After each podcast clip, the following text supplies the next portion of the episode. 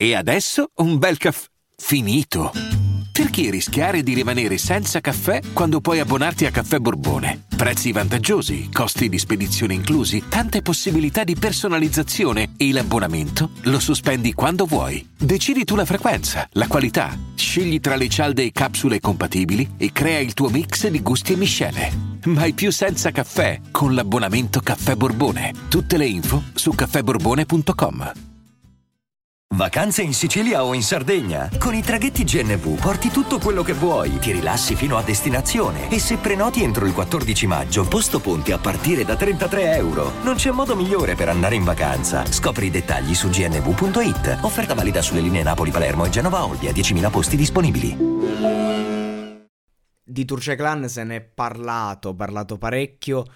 E, insomma, tra letture e interpretazioni, credo che abbiamo assaporato, riassaporato tutte le chicche di questo storico gruppo che secondo me ha avuto un'impronta fondamentale nell'hip hop italiano.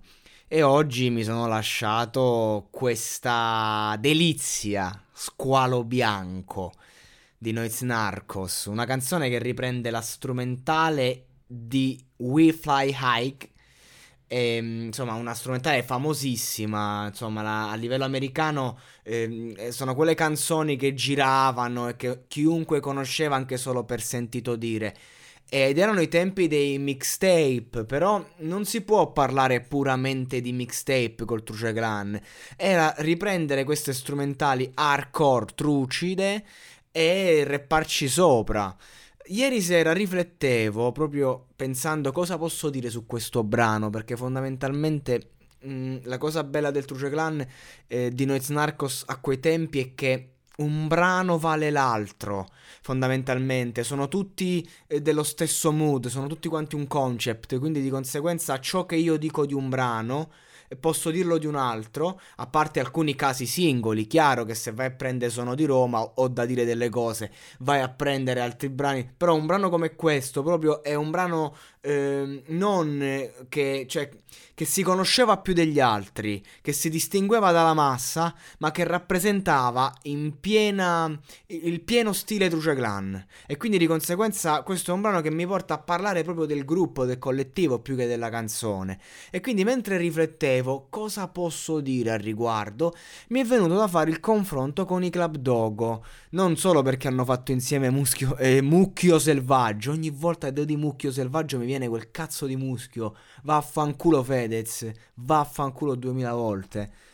Ehm, sì, sì, sto rosicando perché cioè, eh, si erano fermati Fedez finalmente, invece bam, mi ritornano con Alessandro Barbero, cioè a livello di click a fine anno sarà una dura lotta ai Rappet di Spotify, io voglio vincere quest'anno, sento di potercela fare, visto che l'anno scorso in soli sei mesi abbiamo raggiunto il quinto posto, podcast più ascoltato dell'estate, quindi cioè Fedez eh, con la sua community immensa che fa va a ospitare proprio Barbero che sta sempre al primo posto, però vabbè, vaffanculo Fedez un'altra volta. È molto truce questo atteggiamento.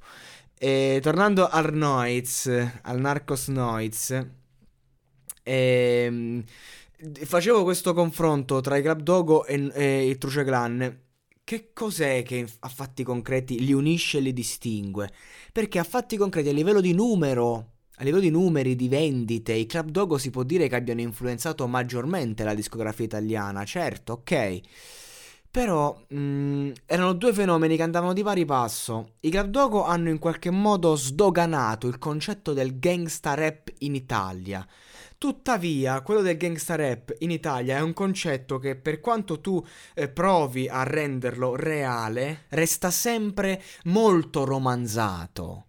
Perché comunque non è completamente vero ovvero l'immaginario di cui bisogna parlare se vuoi raccontare quel mondo lì non ha nulla a che fare con il mondo americano, ma non nel senso lì sono più criminali di qua, quello è un altro discorso ancora che a me non interessa.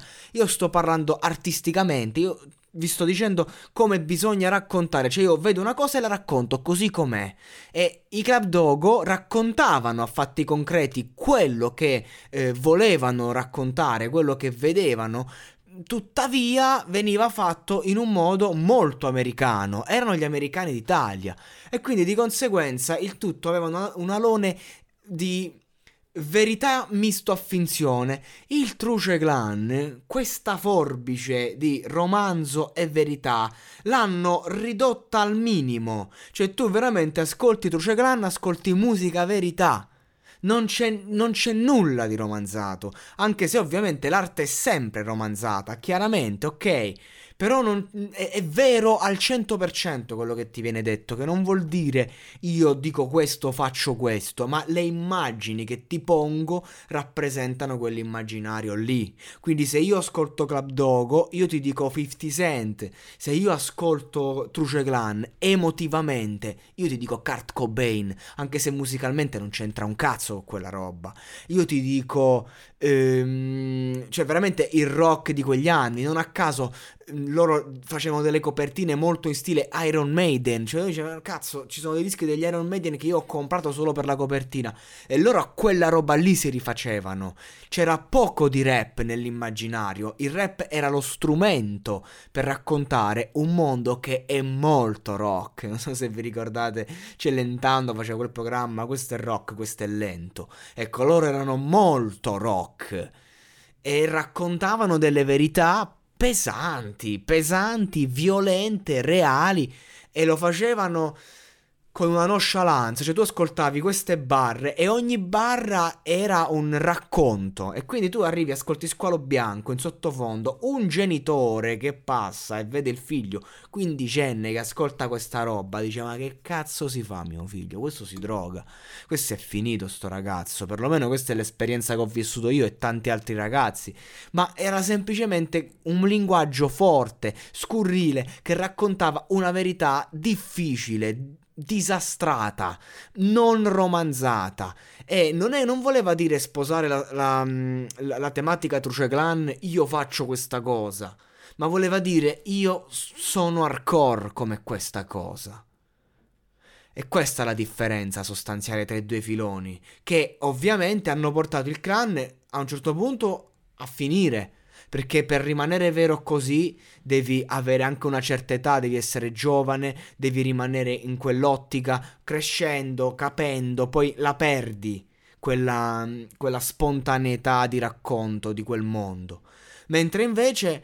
Eh, I club dogo sì anche si sono sciolti, però continuano le loro carriere, anche il, il clan a suo modo, però vedete che Nois Narcos fa più fatica, perché portare quel mondo non è facile oggi, e comunque è riuscito ad arrivare a tutta Italia, certo, però senza mai, diciamo, eh, scendere da un lato commerciale, cioè è diventato magari la versione commerciale di se stesso, ecco. Però non, non, non si è potuto permettere di legarsi a un filo conduttore pop, ecco, questo è fondamentale. E questo è Squalo Bianco, questo è il Truce Clan un, questo squaletto che sente il sangue e va dritto, veloce, rapido. E chi non ha capito la differenza, diciamo, tra vera verità e immaginario e mh, mm, essere piuttosto che rappresentare, allora vuol dire che ha fatto un discorso sbagliato perché il clan va letto in quest'ottica, ovvero la rappresentazione di tutto ciò che è ai margini, non a caso ai limiti che neanche immagini.